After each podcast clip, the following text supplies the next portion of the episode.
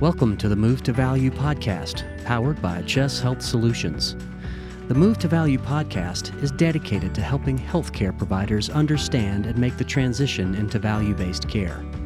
We do this through conversations and the sharing of innovative ideas with experts and leaders throughout the healthcare industry.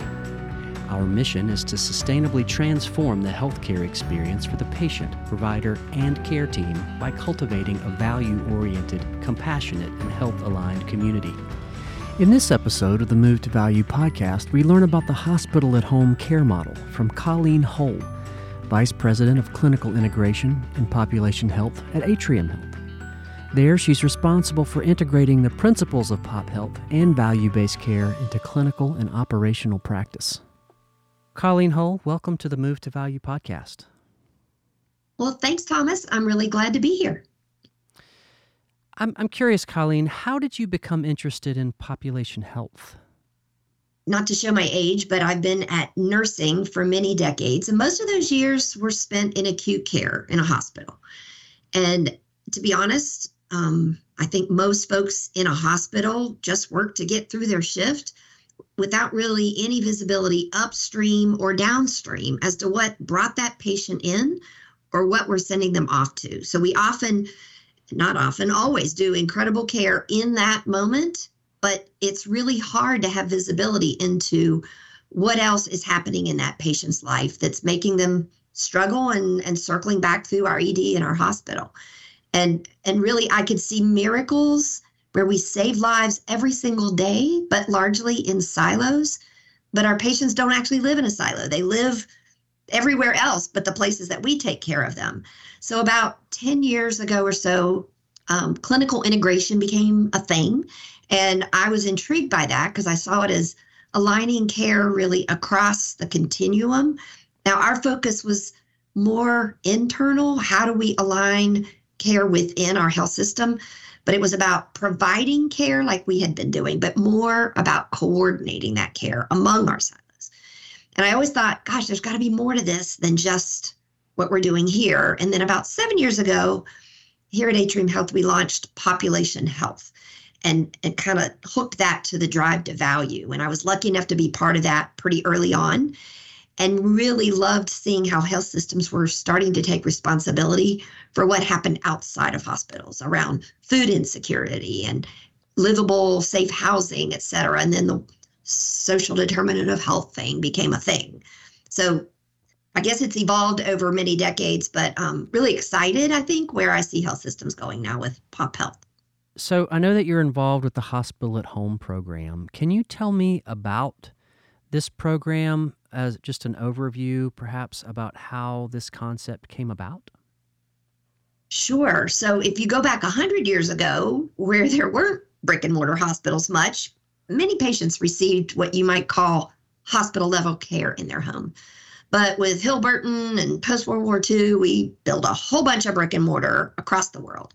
But about, I guess, thirty, thirty-five years ago, the concept kind of came back around more in Europe and even Australia, where for various reasons, health systems were starting to go back into homes to deliver hospital level care. And then here in America, um, at Hopkins, Doctor Bruce Leff, a gerontologist, started a program there um, focused on the fragile elderly primarily, recognizing that hospitals presented some risk to this population. So we started a small program. And even today, it, it's not one hundred patients per day. But I, I think of him as the father of, of hospital at home, if you will. And then when the pandemic hit, many health systems were challenged with capacity. So it gave all programs a lift. And here we are today uh, with over two hundred health systems approved for the C M S waiver, which covers at full inpatient D R G a Medicare Um, hospital stay. So lots more to tell about that, but it's kind of evolved over the past several decades, but never with the momentum that it has now. Can you tell me a little bit about and, and give me a timeline about the, the Atrium Hospital at Home program and why it's been so successful? Sure. So um, I was busy doing my population health work. Um, I also serve as the chief nurse executive of our very large medical group, and I thought I was plenty busy. But on March the thirteenth, I was called to a meeting with seven people, a couple of physicians, a couple of administrators, me representing nursing. Um, and we recognized we had a tsunami of patients coming with COVID. We frankly didn't know much about how to take care of them. We didn't know much of anything. All we knew was our hospitals in the winter were already full, and then some, traditional flu and all of those viruses. And really in, in almost a panic mode of what are we going to do? We we were watching Europe and Italy and New York and, and figured we got to do something quick. So it was kind of like an Apollo thirteen moment where they throw all the stuff on the table. Here's what we have. What are we going to do? Um, and failure was not an option, honestly. So about seven days later, on March twentieth of twenty, we saw our first patient in hospital at home. Um, part of the benefit of being a large health system is you have a lot of stuff to cull together to make something. So we had clinicians who were available partly because we had closed some services, at least for a time. We also had a pretty robust mobile integrated health or community paramedicine program. So honestly, threw all that stuff together, wrote some clinical protocols, worked with our I S folks to build them in our uh, E M R, and got busy. Um, so we've been on a three-year journey to iterate that program, which essentially was an outpatient program for which we didn't send a single claim for a whole year, to a full-blown inpatient level of care um, covered under the Medicare waiver. Um, I often say it was the funnest silo busting I've ever done in my forty years because everybody leaned in to help. I, I picked up the phone and said, hey, pharmacy, I need some help. We need medications. We'll help. Respiratory therapy. We'll help. It was kind of like a code in a hospital where regardless of the tension that there might be among, you know, respiratory and nursing, everybody leans in and saves the patient. That's what it felt like. And that, honestly, the adrenaline rush that comes from doing that kind of work has, has really been the fuel, I think, to sustain the program because, quite honestly, we're still in a capacity crisis. Our hospitals remain one hundred ten to one hundred twenty percent occupied. And so we still, at least in this market, have a have a capacity crisis. So that still is the burning platform, but obviously there are numerous other reasons why we're still at this business. How is the Hospital at Home program doing now? Tell me how things are going now that we're sort of, I don't want to say on the backside of the pandemic, because I do realize that there's still a lot of issues, but now that things have have become a new normal, where do we go moving forward from here? Yes, so we were all COVID in the beginning, um, and we were so unsure that when a patient showed up at the E D, they knew about hospital at home, and it was an automatic, oh, good, send them home with hospital at home. COVID, send them to hospital at home. Over the past three years, the pandemic has waxed and waned. Um, obviously, in January of twenty-one, so almost one year in, we had a peak census of one hundred thirty patients on census. That was our highest COVID peak in, in our market. So, you know, literally chest pain um, in that moment. But since then, COVID is only about ten percent of what we're taking care of. So we've had to figure out, how do we draw patients with heart failure, C O P D, various other infections? So really, we've seen probably one hundred fifty different diagnostic um, groups, if you will, of patients, still mostly medical, but we also will do some post-op surgical patients who often stay in the hospital for lab, you know, labs to settle or, or frankly, even have a bowel movement. That that's not a really good reason to tie up a hospital bed. So we're really constantly looking at what other populations would do better in a home recovery than in a hospital. I will tell you, um, it's still a challenge to find those patients. We've got over two thousand inpatient beds in this greater Charlotte region, and I'm budgeted for a census of thirty-two. So we run high twenties, low thirties census daily, but most experts in this space believe that twenty to twenty-five percent of a market beds could be done with hospital at home. So we've got a long way to go. That would be a couple of hundred patients on service at least. I think it's completely possible. Mass General Brigham, for example, is going for two hundred plus. I hope to get to fifty to seventy-five by end of year, but we've still got to decompress our hospitals. They're still full, not of COVID, but of chronic conditions that didn't get enough attention through COVID. So these patients are sicker than they might have been three, four years ago. So again, being in a growing market is a blessing and a curse. People are still moving here to North Carolina.